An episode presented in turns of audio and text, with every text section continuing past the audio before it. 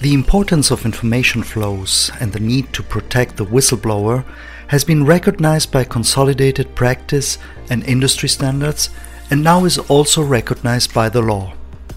Law 179 of 2017 amended the Decree 231 establishing that the CMS must state the following.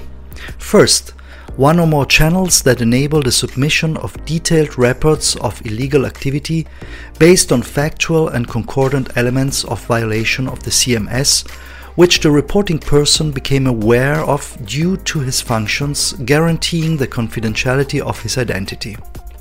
Second, at least one alternative reporting channel which is suitable to guarantee using computerized methods the confidentiality of the identity of the reporting person. Third, the prohibition of direct or indirect acts of retaliation or discriminatory acts against the whistleblower for reasons connected directly or indirectly to the reporting.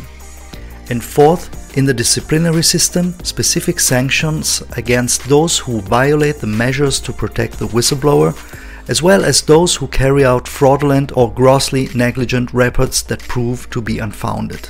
Therefore, Decree 231 introduces an additional requirement regarding the suitability of the CMS, its potential positive judgment, and allows entities to develop some rules in relation to the reporting procedure. It should be emphasized that the concept of illegal activity may be interpreted in a wide variety of ways, since it is difficult to imagine that the reporting person can assess correctly the type of events reported and qualify them as illegal.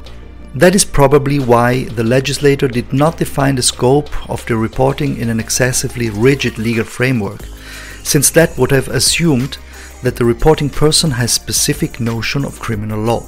Furthermore, since the concept of illegal is very broad, the law 179 of 2017 states that reports must concern only events relevant to Decree 231 and must be supported by solid evidence. On the basis of the above, it has been pointed out that a procedure of whistleblowing may have been incorporated in the context of information flows towards the Compliance Committee before its formal incorporation by the law. Therefore, although Decree 231 does not explicitly mention who the reports should be addressed to, it is reasonable to assume that the Compliance Committee must be involved, even if it is not exclusively so. From the wording of the law and regarding the operational implementation, there may be more than one channel of reporting and at least an alternative channel of reporting through appropriate technical and IT systems that guarantee the privacy of the whistleblower. Therefore, entities must equip themselves with more advanced tools than a simple electronic mailbox assigned to the compliance committee in order to ensure the confidentiality of the identity of the whistleblower and verify the content of the report. An ad hoc procedure is also necessary to deal with a report that is specific instruction of what needs doing, how to identify those involved, and the verification tools to be used.